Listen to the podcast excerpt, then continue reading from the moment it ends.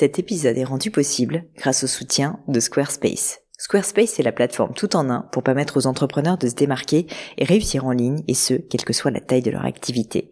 Pourquoi est-ce que j'ai choisi Squarespace comme sponsor du podcast? D'abord parce que je sais qu'ici vous êtes très nombreux à entreprendre, avoir un podcast ou un projet qui nécessite d'être valorisé sur un site web.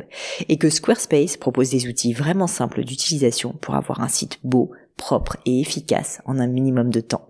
Quelques exemples de fonctionnalités, des templates de sites web personnalisables et adaptatifs pour créer des sites beaux et design en un temps record. L'outil email, le nerf de la guerre pour développer votre activité et communiquer avec vos clients. Ou encore leur outil SEO intégré pour émerger sur Google sans être un produit métier. Alors si vous voulez donner à votre business toutes les chances de se développer, je ne peux que vous recommander d'aller sur le site squarespace.com. En plus, Squarespace vous offre moins 10% sur votre première commande de site web ou de domaine avec le code Pauline. N'hésitez pas et rendez-vous sur squarespace.com, code Pauline.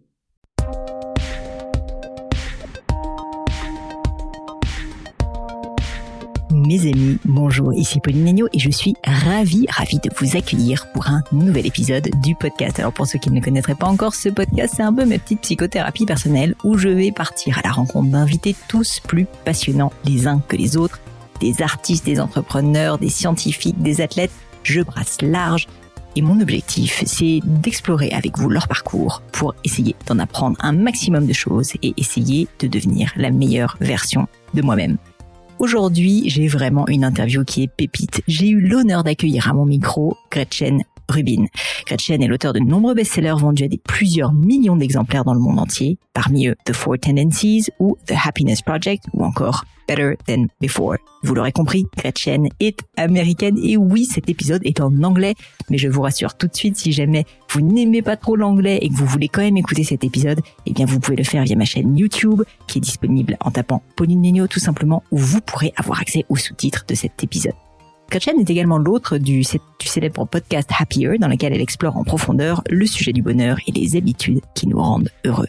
Pourtant, rien ne la prédestine à devenir auteur et elle a même commencé sa carrière dans la justice, figurez-vous, à la Cour suprême des États-Unis. Elle nous expliquera les débuts surprenants de sa carrière d'écrivain et comment elle a progressivement créé un écosystème autour de ses livres et de son podcast. C'est vraiment passionnant. Dans cette interview, ce que j'ai particulièrement apprécié, c'est que Gretchen partage énormément d'outils et de connaissances pratiques pour nous aider à mieux nous connaître. On a notamment évoqué son livre sur les quatre personnalités que je vous invite vraiment à découvrir, qui s'appelle The Four Tendencies, dont on parle en détail. Je vous mets le lien dans les notes de l'épisode. Et puis on a également parlé du pouvoir des habitudes, mais aussi de son prochain livre, Life in Five Senses, et bien d'autres choses encore. Vous verrez que Gretchen est une mine de connaissances et vous n'êtes pas encore fan de son travail, eh bien je suis sûre que vous le deviendrez après cette interview. Je ne vous en dis pas plus et laisse place à ma conversation with Gretchen Rubin. Hello, Gretchen. So nice to meet you. Hello, I'm so happy to be talking to you. Well, I hope this is your first French speaking podcast. I think that it is, yes. and I'm so happy to begin with you. This is wonderful. So I have a premiere. Thank you so much. Um, I thought about this interview and thought, you know, the best would be to start with your new upcoming book, uh, Life in Five Senses. So maybe you could just tell me what the book is about, first of all, and then second, what tri- triggered really uh, you writing it you know whenever i write i write about happiness and human nature and i always use myself as the subject. I'm i'm sort of my own test uh, experimental pr- subject. And um, what i realized was that i was feeling very caught up in my head um, not engaged with the world I um, I felt like I wasn't appreciating the moment, um, and I wanted to have a kind of more direct contact with reality and other people and myself. And I turned to the five senses, and I realized, you know, we talk about the five uh, Aristotelian senses or the five kindergarten senses, the most basic senses. Um, and I just spent some time doing experiments, learning all the research and uh, you know the contemporary science to try to understand these senses better, and then also to find ways in my own life to sort of uh, bring them you know more into my experience so that i could i could uh, you know spark my creativity give myself more calm um, connect better with other people. Um, and so uh, and i mean this was the most delightful project ever. It was so fun. Um, and really the the way i got the idea for it is i went to the eye doctor. I'm very nearsighted so i you okay. know i can't see at all without glasses And the doctor just kind of as an offhand remark was like, oh, well, you know, someone who's as nearsighted as you is at high risk for um, to have their retina detached. And, and that can, you know, that can cost you your vision. So like we need to monitor that. And I was like, wait, I have never heard of this before. Like this is news to me. What are you talking about?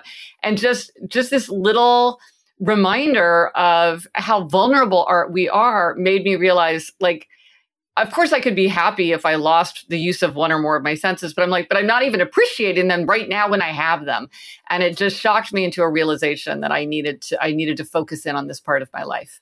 Wow. And when was this uh, this epiphany basically? This was a couple years ago, um, and uh, and I, and so I've been thinking about it for a long time and and doing different experiments, many of which don't make it into the book because I've never written a book where more stuff got cut out. Um, I got a lot on the cutting room floor, um, but uh, yeah. So so now I'm just thinking, just so much pleasure in the five senses. Great. And and so I really wanted to ask the book is not out yet at the moment no. we're speaking, but it can be pre-ordered by the way. Um, yes. But um, so I was wondering what what is a major key finding you really want the people that will read the book to take away? I really want people to realize like the five senses is something that's right there with us all the time. And, you know, you may think, well, the world is just the world. It's this objective truth, but it's really not. Our, each of us lives in a very unique world that our brain and our body is like feeding to us. And by focusing in on it, we can really amplify the things that we love, and we can also bring, it, like, uh, uh, uh, you know, amplify the things that maybe we neglect. So, take me. I'm a person who just is not very attuned to sound. Like, I never really listened to music. I thought of myself as someone who like didn't really like music, but then when I thought about it, I realized like actually I did have my own way of loving music, and I did find ways to tune into the pleasures of sound. Um, same thing, like I'm not really very interested in taste, which of course is a very popular sense. Many people love the sense of taste. And so for me, it was like, okay, well, how do I bring that more into my life and get pleasure from it? And then also, how do I learn more about the senses, like the sense of smell that already gave me great delight, but I didn't really know very much about. Um, so um, I really just think that for all of us, this is something that, you know, it's, it's right. We, we have it. It's part of our existence. Um, but so often we, we just don't pay attention to it yeah, it's funny circling back to, I mean, your, your whole pursuit of happiness and explaining, you know, what happiness is and how we can try to, to approach it. It seems that it really is a way to be very grounded, to focus on our senses and to be you know, focused on ourselves and the small things in a way, yes, guess. Absolutely. No, I mean, I think throughout all my work, I'm very interested, like you say, the small things, the ordinary day, what, what a regular person can do starting tomorrow without spending a lot of time, energy, or money. You know, I love people's like big radical projects, but, you know, that's not my way. Um, and also just this idea that, um, you know, what do we, how can we shape just the practice of everyday life? To be happier, healthier, more productive, and more creative. Um, that is that's really and and understanding how people are, are, are like each other and different from each other. Because I think one thing we assume is that everybody will respond the same way. Everybody can use a to do list. Everybody should get up early and do the first thing uh, in the morning. Everybody needs a deadline. It's like no, they don't. And it's like everybody loves music. No, they don't. Um, yeah so that that's definitely uh, a theme. And it is funny because i started out writing the happiness project so i wrote about sort of generally about happiness but then i wrote a book about habits because habits are important to happiness and now i'm writing a book about the five senses because the five senses are important to happiness and i wrote a book about happier at home because home is very important to happiness. So yeah i'm sort of drilling deeper and deeper into the five into happiness um, with every book I love it. And maybe you know this, but this audience is what I would call a very smart audience. So basically people that are very educated, very into business, usually yeah. very driven people. So mm-hmm. I would suppose exactly the people that are usually unhappy or worse believe that being happy is sometimes to be mediocre. Yeah. I don't know if you've ever heard this um, preconceived idea, but I would love you for you to elaborate on this because I think I've heard so many times people that are very smart and very engaged in their work, for instance, saying, but I mean, trying to be happy is really just like not being very ambitious, basically. And so I would love for you to elaborate on this idea. Absolutely. I hear that all the time. And I remember one of my, my favorite bosses once said to me, an ambitious person can't be happy. And I remember thinking, I don't buy that. Um, you know, and but I and I and I think that in fact it is not true because I think we can accept ourselves and expect more from ourselves. And by accepting ourselves, we can think about what's true for us. We can think about how we set our our, our lives up to reflect our own temperament, nature, and values. We can think about building in the things that we know are going to make us happier, like fostering relationships, which you know ancient philosophers and contemporary scientists agree is a key to happiness, maybe the key to happiness if you were going to pick just one thing.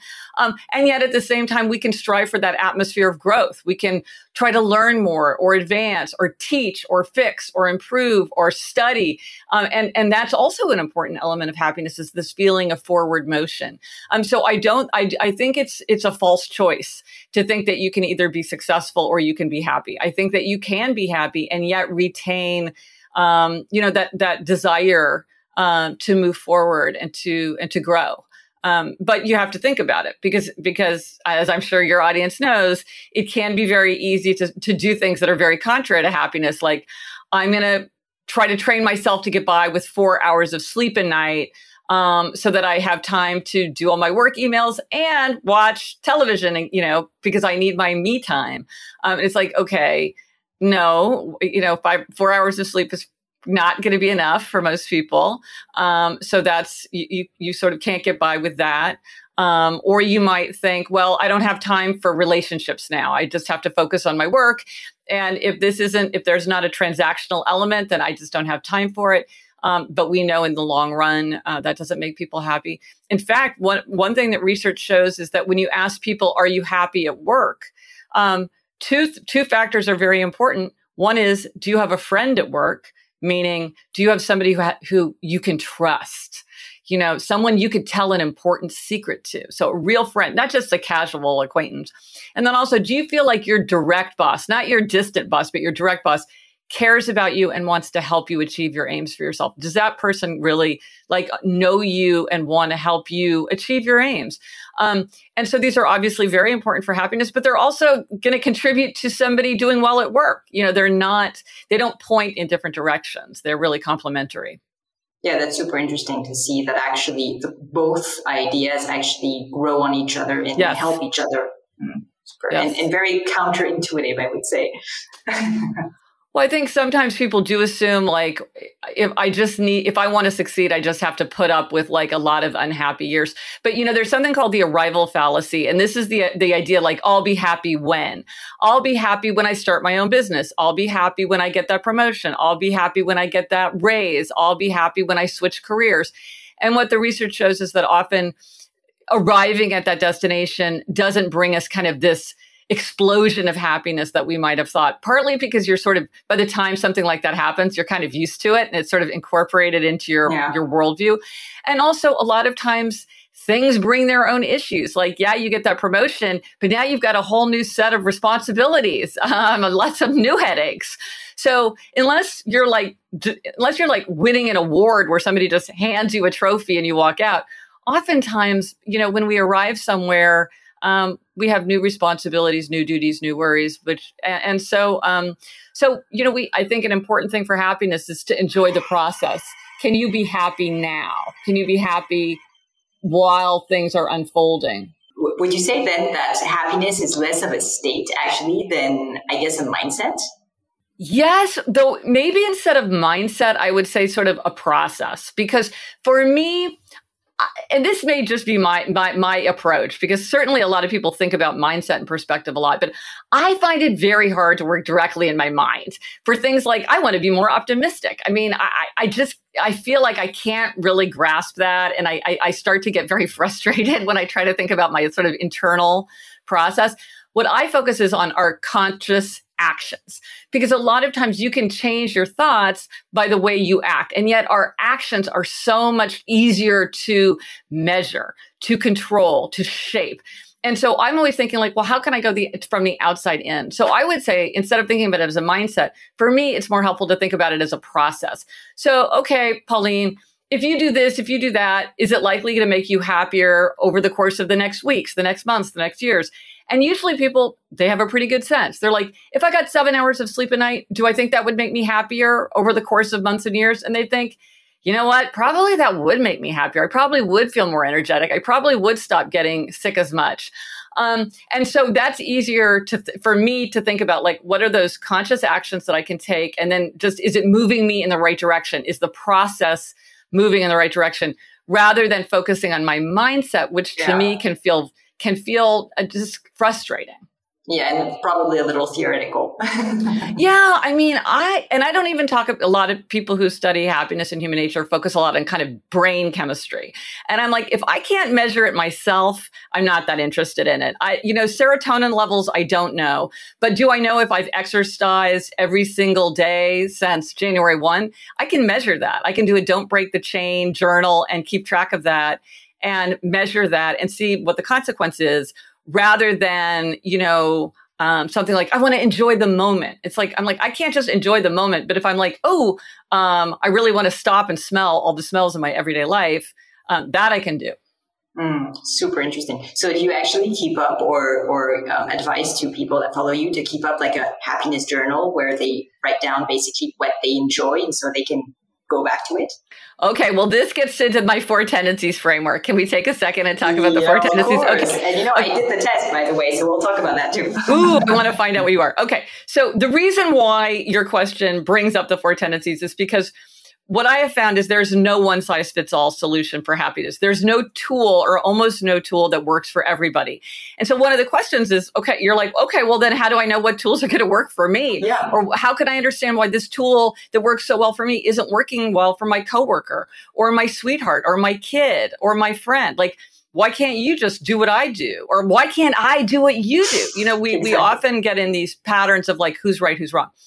So this is a framework that really explains a lot of patterns you see in the kinds of tools that tend to work well for people. Um, okay, so if somebody wants to take a quiz, they can go onto my site. They can go to quiz.gretchenrubin.com and take a, ver- a free quick quiz. Like three million people have taken the quiz, and you get an answer and a little report. But if but very well done, by the way. Oh, thank you, thank you. um, so there's that. But but really, this these are this this framework is very obvious. I will just give a brief description, and most people will be able to know what they are, people in their lives are, television characters.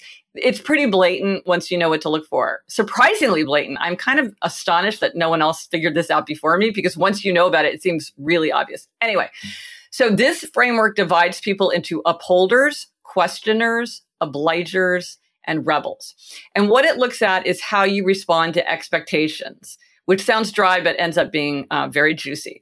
So we all face two kinds of expectations outer expectations, like you have a work deadline, or inner expectations, like you want to get back into meditation or you want to keep a New Year's resolution. So depending on whether you meet or resist outer and inner expectations, that's what makes you an upholder, a questioner, an obliger, a rebel. So an upholder readily meets outer and inner expectations. So they meet the work deadline, they keep the New Year's resolution without much fuss. They want to know what other people expect from them, but their expectations for themselves are just as important. So their motto is discipline is my freedom. Then there are questioners. Questioners question all expectations. They'll do something if they think it makes sense. So they're making everything an inner expectation. They don't care about outer outer expectations. But if, it, if, if an expectation makes sense to them, it will become an inner expectation and they will do it. They resist anything arbitrary, inefficient, unjustified. They tend to love to customize and to research. Um, so their motto is, I'll comply if you convince me why. Then there are obligers. Obligers readily meet outer expectations, but they struggle to meet inner expectations. So these are people who say things like, I don't understand why I can keep my promises to other people, but I can't keep my promises to myself.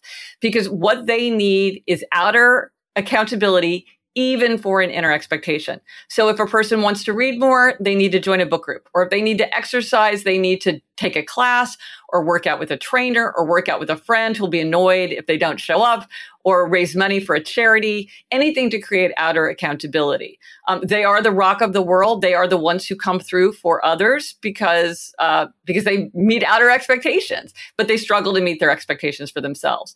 So their motto is, you can count on me and I'm counting on you to count on me. Mm. And then finally, rebels. Rebels resist all expectations, outer and inner alike. They want to do what they want to do in their own way, in their own time. They can do anything they want to do.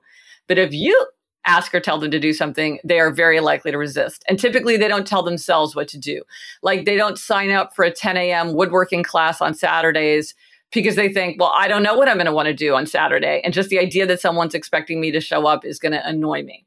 So their motto is, you can't make me, and neither can I. So those are the four. I love it. okay. So Pauline, so what, what is well, your tendency? To tell you the truth, Gretchen, I, I was hoping I would be an upholder because you know it feels like it's like very balanced and that basically you know when you need to say no when when you don't etc but actually i just i mean i discovered now that you're explaining it it seems obvious that i'm actually an obliger which is by the way if i read correctly the report is the largest group so i'm yes one of it, it is the biggest group. it, no, it's the biggest group for both men and women. And actually, like given like your role, it's kind of good that you're an obliger because you probably understand the experience and perspective of you know the biggest number of people in your audience because that is obliger. The smallest one, just for the biggest and the smallest, the smallest one, and I don't think this comes as a surprise to people probably, is rebel. That is the smallest one. But what was surprising to me was that my tendency, which is the upholder tendency, is only slightly larger. Those are sort of the two extreme types. But you know, eh, there is there is no one best tendency though. I think sometimes people will say, "Oh, I wish I was this one," or "I wish I weren't this one." Um, but they all have strengths and weaknesses. Um, they all include people who are wildly successful and then also people who struggle. And what you see is the people who are the happiest, the most successful, the healthiest, the most creative are the people who have really figured out how to work with their tendency to get the strengths of it and to, you know, offset the limitations of it so they, they can achieve their aims for themselves. So it's not that one is better than another, but that each each of us needs to figure out. Like I'm an upholder, and one of the things you see about upholders is they're very rigid. It's very hard. They get an idea in their head. It's very hard for them, or they think they have to do something. It's hard for them to remember. Like, well, do I have to do it? And so once I realize the weaknesses of my tendencies, I've been much better able to kind of counterbalance them. And I think that's true for all the tendencies. I guess, and so in, in my respect, for instance, being an um, obliger would probably mean I need to really um, have drives like uh, that are very clear to me to be able to go through discipline. Like for instance, to have a coach, I would suppose, because the, yes. the, the, the his watching me would be something important for me to be more, you know, uh, into exercise, etc. So I guess you're trying to use your own tendency basically to help yourself in a very aware way. Exactly, because often, you know, it's like, okay, if you want, let's just say exercise more, let's say you want to exercise regularly. Well, there's many, many, many tools that a person could do. And so are you just going to try things haphazardly or like follow a random person's advice? If you know you're an obliger, you can, you can think, well, these are the kinds of things that tend to work for obligers. Maybe they've thought of things you haven't thought about. Like for many obligers, thinking about their future self gives them a kind of a mad. I was very surprised to realize this, but for many obligers, that's a kind of outer accountability. Their future self is a form of accountability, which is very imaginative if you think about it. For some obligers, this doesn't work, but for some it does. And so, but maybe that's never occurred to you before. But once you know that's a tool, if you're like, oh, well, some obligers find this useful. Maybe I could try this in my own head. You could find a tool that you didn't, you'd never considered before because you're looking kind of, well, what is the obliger toolbox? But then, you know, a lot of times we, you know, we're always trying to get each other to do what we want them to do, right? That's the great, that's the great challenge of adult life is how to get yourself to do what you want to do and how to get other people to do what you want them to do. So a lot of times you might, people might give uh, each other bad advice. Like, let's say I, I'm a rebel. I might say, hey, Pauline, you don't need a deadline. You don't need accountability. You don't want somebody looking over your shoulder. You just clear, get clear on what you want. If you want to get in shape, like once you decide that's what you want, you'll do it, right? This is kind of this mindset talk. And for a rebel, that's incredibly valuable. What is my identity? I'm an athlete. What do I want? I want freedom and energy and fitness and and a sense of choice and you know uh, and I and maybe I want to do a, I want to do something a little rebellious like I'm going to work out in the middle of my workday when I'm supposed to be sitting in front of my screen. I'm going to be outside going for a run.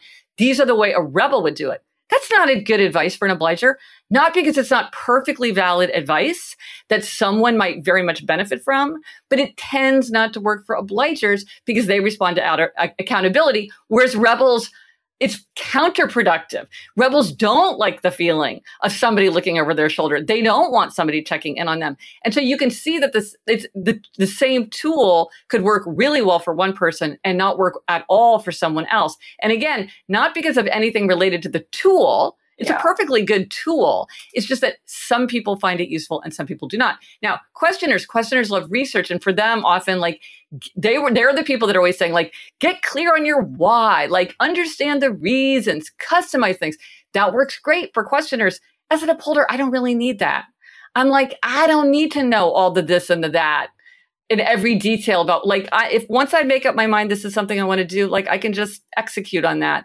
so I don't need to waste my time and I don't need, I, and I don't really need accountability, which can be very burdensome to have accountability. It can take time. It can sometimes be expensive. Like if you work with a coach, you have to pay for that. Could be money very, very well spent. But, but if you don't need it, yeah, you don't need it. Go through it. Mm. And somebody said to me, I always assumed that everybody needed accountability. And then I realized I didn't. And so then I just stopped. And again, it's, it's, um, it's a way that we can get this insight into ourselves so we can build the life we want. So, guys, go and pass the test. It's yeah. on Gretchen's website. I'll put it in the show notes. And just so we talk quickly about the book, could you just tell us again? It's called The Four Tendencies. Yes. And available everywhere.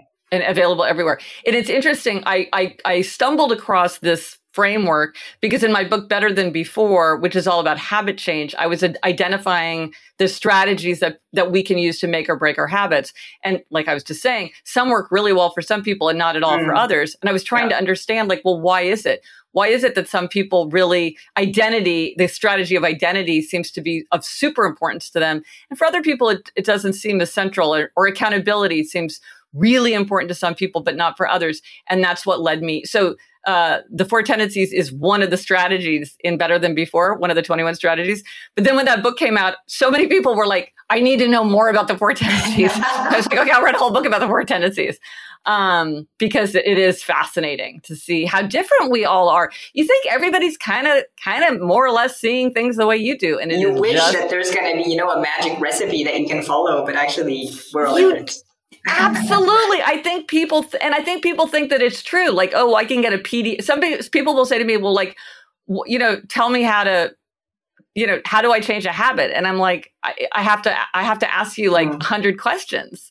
Um, it's kind of like the question, what's the best way to cook an egg? Mm. It depends on how you like to eat your eggs. There, yeah. there can't be a best way because it depends. Love it. Uh, Gretchen, I'd like to go back and circle back to um, you, your mm. journey, your personal journey. So, first of all, let's talk about your childhood. Uh, could you mm. tell me quickly where you were raised? How was your family? And most importantly, how was it, Gretchen? Mm. Already an upholder? oh yes, I was born upholder. Uh, yes, I was. I was quite grown up before I realized about the tendencies. But looking back, it was it was obvious. Um, so I grew up in Kansas City, Missouri, which is in the, the, the very middle of the United States, in a very kind of suburban uh, place. So if you just sort of think of like classic suburbia, that's my. You know, I had one sister, two parents, one dog. You know, a tree in the front yard. Um, and uh, probably the thing that's most distinctive about my childhood is that I just always loved to read um, to the point where I have to like explicitly carve out when I was young, especially like make time for things other than reading because, uh, you know, it's my, and, and even today, you know, it's my, it's my playground and my cubicle. So it's my fun and my work is related to reading. Um, so I spent a big, big part of my childhood um, reading. Did you have any dreams when you were a child of what you would be when you'd grow older? This is the funny thing. No. And my sister, my sister, you know, I have a podcast, Happier with Gretchen Rubin, yeah. and my sister is the co host, and she's a television writer. She's like a really successful Hollywood showrunner, TV writer. And we talk about like as kids, we never thought about what we would do when we grew up. I mean, I just never thought about it which is astonishing to me now. But somehow we, and she was the same way. Like we, we just didn't think about it. Um, so no, I didn't have any big dreams. Um, and part of it is I also think when I was growing up and even sort of in college, I thought of writers as being either like novelists, poets, playwrights, or journalists, or academic writers, maybe writing uh, a monograph about a piece of art or the biography, you know, some academic biography of a historical figure. And none of that appealed to me. And uh, I didn't, I, did, I couldn't imagine myself doing that. So I just didn't think of myself as someone who might be a writer. So I actually went to law school and was very briefly a lawyer before, before I sort of realized, oh, there is a way for me to write a nonfiction book in the way that you know what what is now called in the United States creative nonfiction or literary nonfiction, which is things that are more uh, uh, you know kind of popular nonfiction yeah. that doesn't fall into one of those other categories of writing. So I'd love to talk about this shift because it might have been it might have been sorry a hell of a decision, you know, to switch from a lawyer with yeah. you know all that's around it to becoming a writer in nonfiction mm-hmm. in the subject of basically uh, um, happiness and like very I mean, intangible things. So I'm sure it was a very hard decision. Could you just tell me how it happened and like walk me through like basically what went through your mind? Well, there were th- there were aspects to it of it looking back that I think made it easier than you might think, which I'll explain. But so I was uh, clerking on the Supreme Court for Supreme Court Justice Sandra Day O'Connor. So in the United States, the Supreme Court is the highest court, and you know it's just nine justices and the clerks who work for them. So it's a very it's a very uh, prestigious a post to have as a young lawyer. And so I was there and, you know, my eyes were wide and I, it, you know, it was this extraordinary experience. But one day when I was walking around on my lunch hour, I, I asked myself sort of a rhetorical question, which I often do. I'll just say to myself, like, you know, what's the nature of happiness or whatever? And I said to myself, what am I interested in that everyone in the world is interested in? And I thought, well, power, money, fame, sex. And it was like power, money, fame, sex. And I just became intensely fascinated and preoccupied with sort of understanding this set, which to me felt from the beginning felt very much like a set, like something that I mm. needed to investigate as a set. So just for fun, I started doing a huge amount of research and note taking, which is something that I have done ever since I was eight years old. I will become intensely interested in something, kind of do a lot of research and kind of take notes on it. So this was While we're still working as a yes. So this was I was staying late after work. I was doing it on the weekends. It was just getting bigger and bigger and bigger. And then finally, it occurred to me you know, what I am doing is the kind of thing that a person would do if they were going to write a book. And then mm. I thought, well, maybe I could be the person to write that book. So I went out to a bookstore and got a book called something like How to Write and Sell Your Nonfiction Book Proposal. And I just followed the directions. And that's that awesome. was my, my first book was called Power, Money, Fame, Sex: A User's Guide. That was, that's how I got an agent. And that was my, indeed my first book. Um, and I think for me, what made it easier, because um, I have a lot of empathy for people who are struggling with trying to make a big career change, is I knew so clearly what I wanted. I it wasn't even that I wanted to be a writer; it was that I wanted to write this particular book. And in fact, I had already done a lot of the work to write that particular book, and so it was less about what I didn't want than than moving toward what I did want. And I think for a lot of people, and I'm, I, I, I imagine you hear this from your audience, they know what they don't want, mm. but they don't know where they want to go, and so they have to figure that out. And I think that can be that can take a lot of really difficult self searching um, and and research and sort of you know there's that can be that can be a complicated process. So I do feel like it was easier for me in that I I was being pulled towards something very specific. Uh, very forcefully. So then I was like, you know, at a certain point, I was like, well, I would rather uh, fail as a writer than succeed as a lawyer at this mm-hmm. point. So I need to just try it, try to succeed. And if I fail, then I'll figure out what to do next. If I can't sell this book, um, but I'll just try I'll start there and see if I can make a go of it. And and then I did and uh, and then I've been a full-time writer ever since. And and of course now I have a podcast and I have an app and I have products and I've got all this stuff uh, you know that c- comes out of it. Um, but it was really making that core shift to Decision. writing full time. Yeah. And how did it switch between this sector of interest, which is wider than happiness? It's more about like our drivers to really focusing a lot on the subject of happiness. You know, for me, my my true subject is human nature. So that is what fascinates me. Okay. So uh, to me, every and then I wrote a biography of Winston Churchill and a biography of Kennedy, John F. Kennedy. And some people are like, "Well, those seem so out of character for your other works," but to me, they're exactly. Mm. It's all the set because someone like Winston Churchill, he's such an enormous figure that he's easier to study. So you can see aspects of human nature just kind of magnified because it's just it's all just so dramatic and we have so much information and the stakes were so high. But it's really about, well, human, you know, I learned so much about myself from studying Winston Churchill.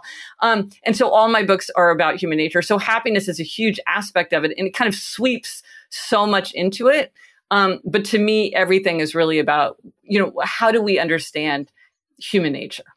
So I had to ask the question because you've been studying this for such a long time. What is for you maybe one of the most important insight you understood about human nature that you, I mean, for yourself, you know, that you could share with us? So really something maybe also that's underestimated by people oh. that they don't really come across uh, about that you really thought think as a, a pivotal, basically, insights in this area. Well, we've already touched on it, and, and you said it, you know, when you said, oh, we all want kind of want the answer. I really think that, and, and I went into it thinking this. I mean, I fell into this trap myself, thinking like, oh, all I have to do is a bunch of research and then I'll come up with a template for how to be happy. And I'll figure out a template for how to change your habits. And what I see over and over is there is no one right way.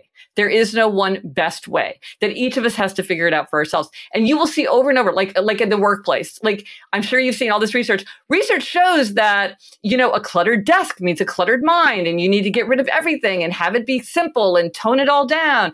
And then you see people being like, no, no, no. The research shows that creative creativity is sparked when you have piles and jumbles and a lot going on. And that's what makes people creative. And I'm like, yeah, you can show me so much research because yeah some people like it one way and some people like it another. And some people, there's this an amazing book by Mason Currey called um, Daily Rituals. And he looks at just basically the daily habits of more than 100 highly successful people, you know, scientists, artists, choreographers, people of all musicians, all different forms of excellence. And you think, well, what do they have in common? Because some of them stay up late and some of them get up early and some work in a crowded studio and some work in a shack by themselves on a lake and some drink coffee and some drink vodka and you know some have very calm lives so they can focus and some have tumultuous lives that spark their creativity and so what you learn is what these people have in common is not any specific habit like get up at 6 a.m. Mm. They figure out for themselves what do I need? To yeah. do my best work? And then how do I make sure that the world gives me what I need? How do I structure my environment, my relationships, my schedule so that I have the environment that works for me? And for some people, that means solitude. And for some people, that means company. And it's more about like understanding yourself and trying to get yourself that, you know, it's not always 100% within our control, as we all know.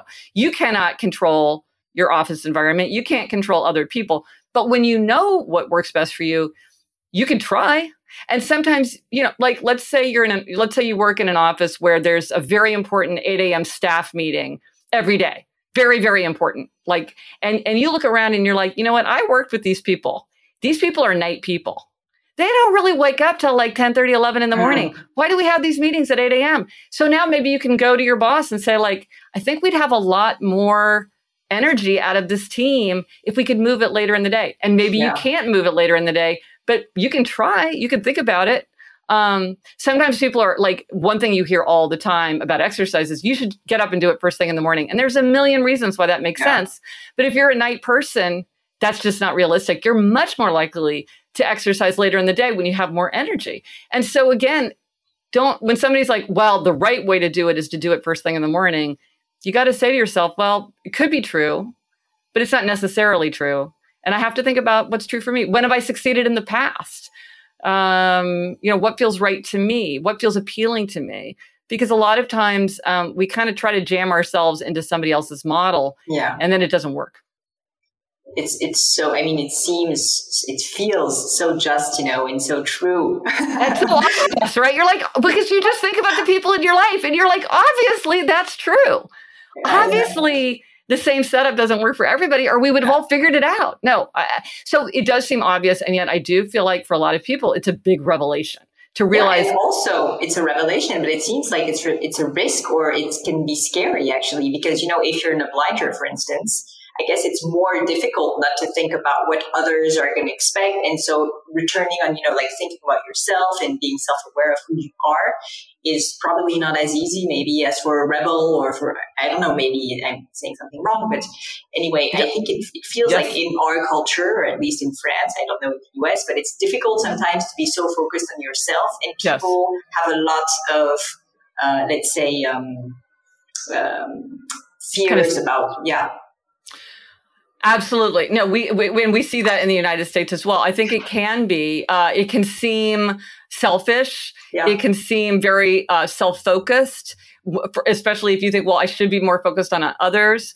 Um, but in fact, uh, you know, when you understand yourself, then you really can set yourself up for uh, to achieve your aims. And so, um, self regard is not selfish. It's, mm-hmm. it's sort of a necessary part of it. And one thing also, you know, kind of related to what you're saying is sometimes people say to me, like, well, in a world so full of suffering and injustice, isn't it really selfish for me to be thinking about my own happiness?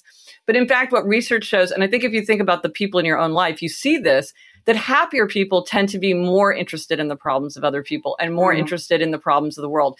They donate more money, they volunteer more time, they're more likely to vote, they have healthier habits, they have more kind of tolerance and sense of humor. You know, when we're unhappy, it's very easy to become isolated and defensive and preoccupied yeah. with our own problems because we're not happy. And being happier, then we can really turn outward. And I think, yeah. you know, in times when there is a lot of suffering and injustice of the world, it can be tempting to just shut it off and say like i can't bear it. When i think happier people have a greater capacity to open themselves up and to think about the problems of the world and to try to help rather than to say like i feel so overwhelmed by what's going on with me. I, I can't i just can't bear it. I can't i can't i can't look um, because it's too much. Now, that's not necessarily always true, but I do think that this, I, I, it, I don't, I, it, it is just not true that happier people, um, you know, are necessarily selfish. I mean, there's kind of this idea like if you're happy, you just want to like drink, you know, you know, drink and eat by the beach. But in fact, happier people are like, yeah. Can't we come up with a better way to distribute malaria nets? You know, let's do something about that. You know, it actually makes people want to turn outward. So it isn't selfish super super meaningful. Um, i'd like to do a complete segue so i hope you don't mind. Uh, but to switch a little and speak about your own entrepreneurial journey because as mm. i told you this podcast is also a lot about business and entrepreneurship and i guess it's also something we talk a little bit less about.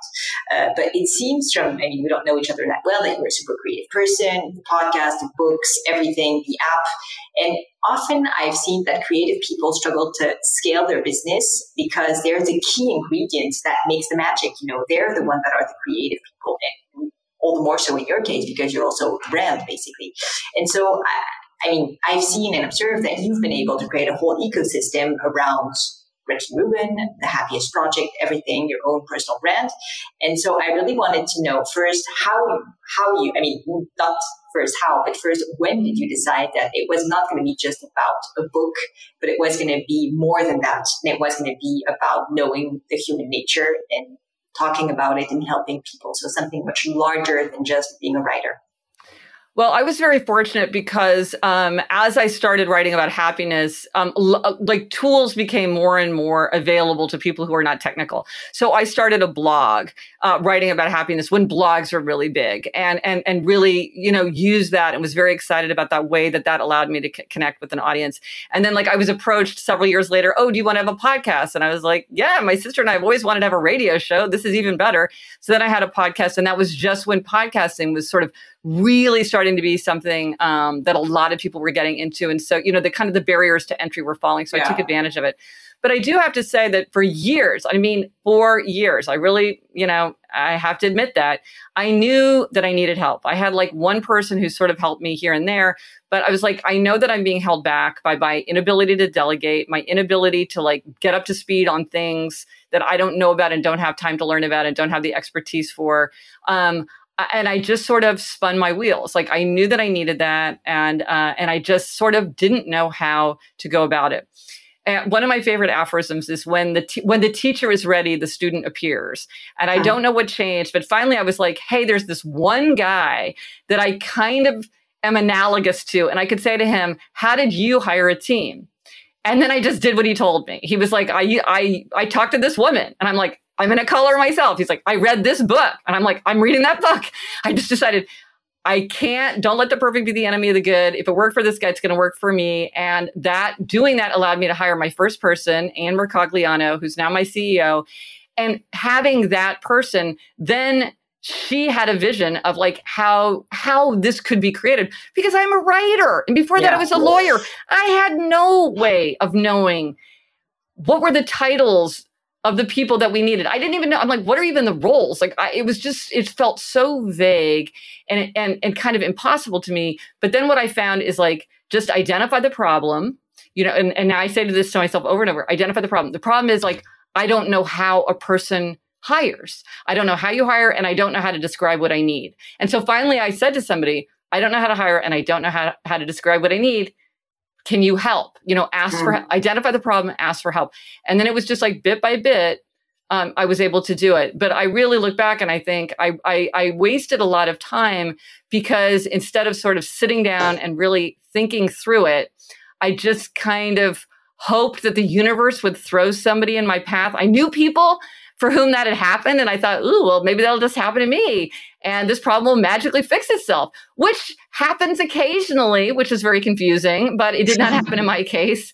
Um, and I wish I had, I wish I had been more uh, purposeful um, earlier. But you know, they say the best time to plant a tree is 20 years ago, and the second best time is now. And you know, the time came when I did do it, and I'm very glad that I did. And so now it's all, you know, it's very well underway what I find very inspiring is that, you know, a lot of creative people have ideas and can launch a business, but again, the scaling is more difficult. But they don't accept the fact that they're not going to be the one who's going to push everywhere and that they need help yes. and that they need to hire. And yes. I find so inspiring that someone so successful as you you know, is knows that you're not perfect everywhere. You don't know everything about business, yeah. and so you also need help. And that I find is very interesting.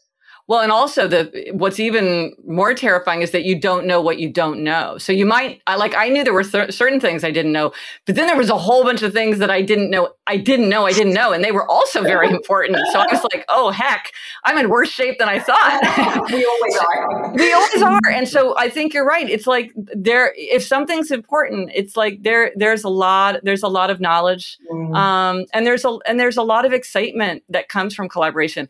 I 100% know as a as a writerly person, you know, I, I control every little single word, but there are other things that I do not need to control.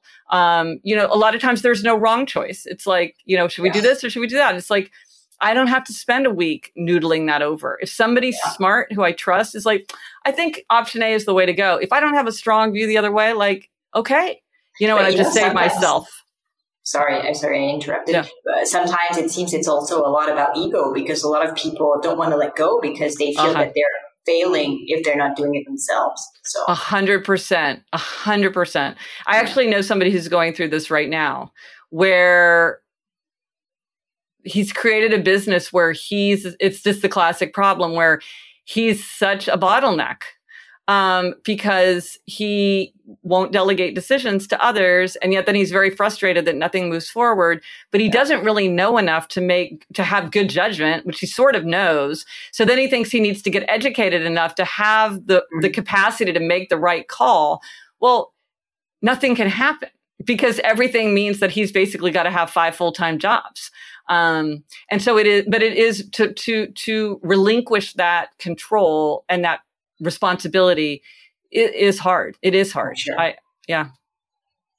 Well, congratulations because you, you've done it uh, brilliantly. So, so now, uh, Gretchen, to end uh, the interview, because I, I, want to be respectful of your time, I always have a few one-on-one questions that I like to ask. So, the mm. first one is about a great failure that you've lived.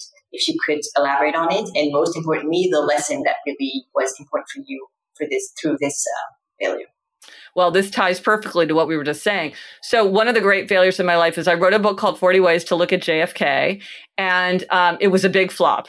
And in publishing, when some when your book doesn't sell, they tell you it didn't reach, it didn't find its audience. Mm. So, I would say that book did not find its audience. But what was really important about that is I felt so powerless. I was like, there are all these people who I know that I think would really be interested in this book, but I have no way to tell them about it Uh, if if I can't, if newspapers aren't writing about it, if if radio and TV isn't doing interviews of me, I, if a bookstore isn't putting it out on the shelf, I have no way of telling people about it. And that's what really got me to start a blog because I thought, I want to have my own way of reaching people who I know are interested in the same subjects that I'm interested in. I know all these people are interested in JFK, but I can't tell them about my interest in it. And so when, when so then when my next book was happiness, I was like, I was determined. I'm like, I want to forge a direct relationship with people who are interested in in my subject. Mm-hmm. And that has just, um, I mean, that from that time on, uh, a huge part of what I do is how do I connect with an audience who's interested in the same subjects as I am. And I'm even more fortunate because for me, it's like the world is my research assistant, and people yeah. send me so many like links and resources and books and and examples that it so deepens my understanding of my subject because I'm in I have this direct connection. Um, but if if that book had done even kind of well, I probably never would have been led to to do that because I would have thought, oh well, this works for me. Um, so why you know don't broke don't fix it if it's not broken. And uh, I don't know that I would have done all the things that I've gone on to do that I find to be so uh, rewarding. So a blessing in disguise. That's that's crazy. Absolutely, blessing in disguise. But they're more often than we know. they are. They are. Um, if you could change anything in your personal or professional life, uh, in your you know journey, what would you do differently? I think I would have hired a team earlier. I would have I would have made that shift earlier. I love the team I have, so I wouldn't want a different team. I would want to I would want have wanted to have this team earlier. Super. Uh, is there a maxim, a quote, words of wisdom that means something to you? Maybe that you also repeat to yourself or have somewhere written in your home that you could share with us? Oh, I mean, thousands. I'm literally working on a book of aphorisms, which are wow. aphorisms that I have written. And then I also collect aphorisms that other people have written. And I also collect proverbs of the professions. So I have hundreds, thousands of these. But the one that's the most important to me that I say to myself all the time, um, which I wrote to, is we can accept ourselves and expect more from ourselves. So we can understand our own nature and kind of respect the natural limitations of our character, but we can also push ourselves to grow and push ourselves in, out, out of our comfort zone. So I think sometimes people think you have to choose, but we can accept ourselves and expect more from ourselves. Mm very very interesting this discrepancy is, is exactly what I, I had in mind when i uh, you know asked this uh, prior question so Thank you for sharing this.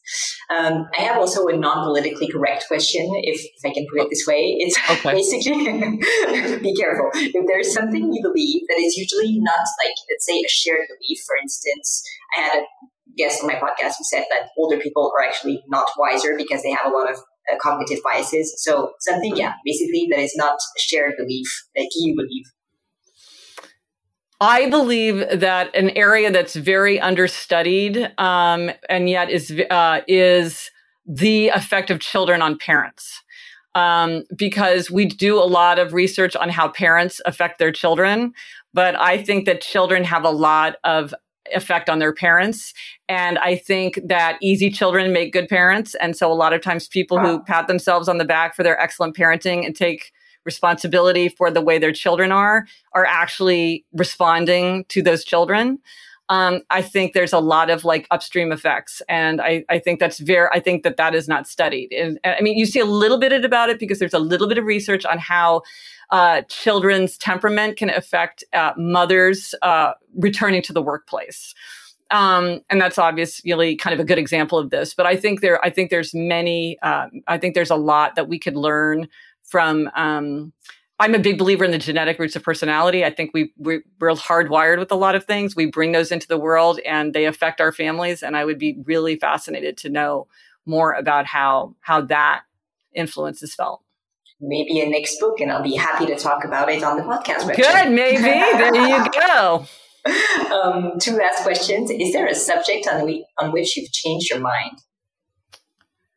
Oh, well, I used to think uh, with happiness, I used to think like I love novelty and familiarity. Um, I love repetition. Like for my Five Senses book, one of the things that I did was go to the Met, the Metropolitan Museum every day for a year because I wanted to see what it would be like to go there every day. And I've basically gone there every day ever since because I just love it so much. So I love repetition. And so there's the happiness research is very clear that novelty and challenge tend to make people happier, even for things as minor is like going to a new restaurant tends to make people happier. So I thought, oh, well, that's not for me. Like that might be true for most people, but I love repetition, familiarity, mastery. Um, and then when I did the research and tested it out on myself, I found out, oh, you know what? Novelty and challenge make me happier too. I am not the exception. I love familiarity and mastery, but I also also uh, thrive and get great benefits from novelty and challenge. So I went in there thinking, oh, I 100% know myself and how this affects me, and I completely changed my mind. I love this example. Um, last question Is there a book that has had a great impact on you that maybe even changed your thinking that you could share with us? It can be anything literature, entrepreneurship, whatever. A million books have changed my thinking. I'm very subject to epiphany. I could, the list of books that have blown my mind is like a thousand long. But if there's one book that I think really changed the way I saw the world in a very concrete way and is the book that I most often give as gifts, it's a book called A Pattern Language by Christopher Alexander. And what he does is he looks for patterns um, in like design of towns, design of offices, and most uh, most uh, designs of homes that kind of satisfy us in this kind of deep human way. So it's not like oh this is Baroque style or oh you should have six chairs around your dining room table. It's things like stair staircases stage windows overlooking life, secret place, child cave, sleeping to the east, half wild garden, um, and cascade of roofs.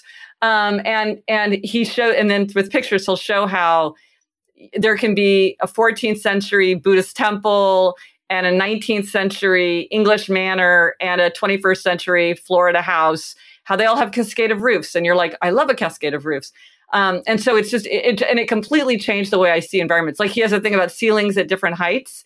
Look around. When you're in a place that feels good, look at the ceilings and you probably will see there are ceilings at different heights. There's something about, or uh, windows on two sides. A, a, a, room feels much more full of life if it has windows on two sides. And, and so it just changed the way that I perceive my environment in just a very profound way.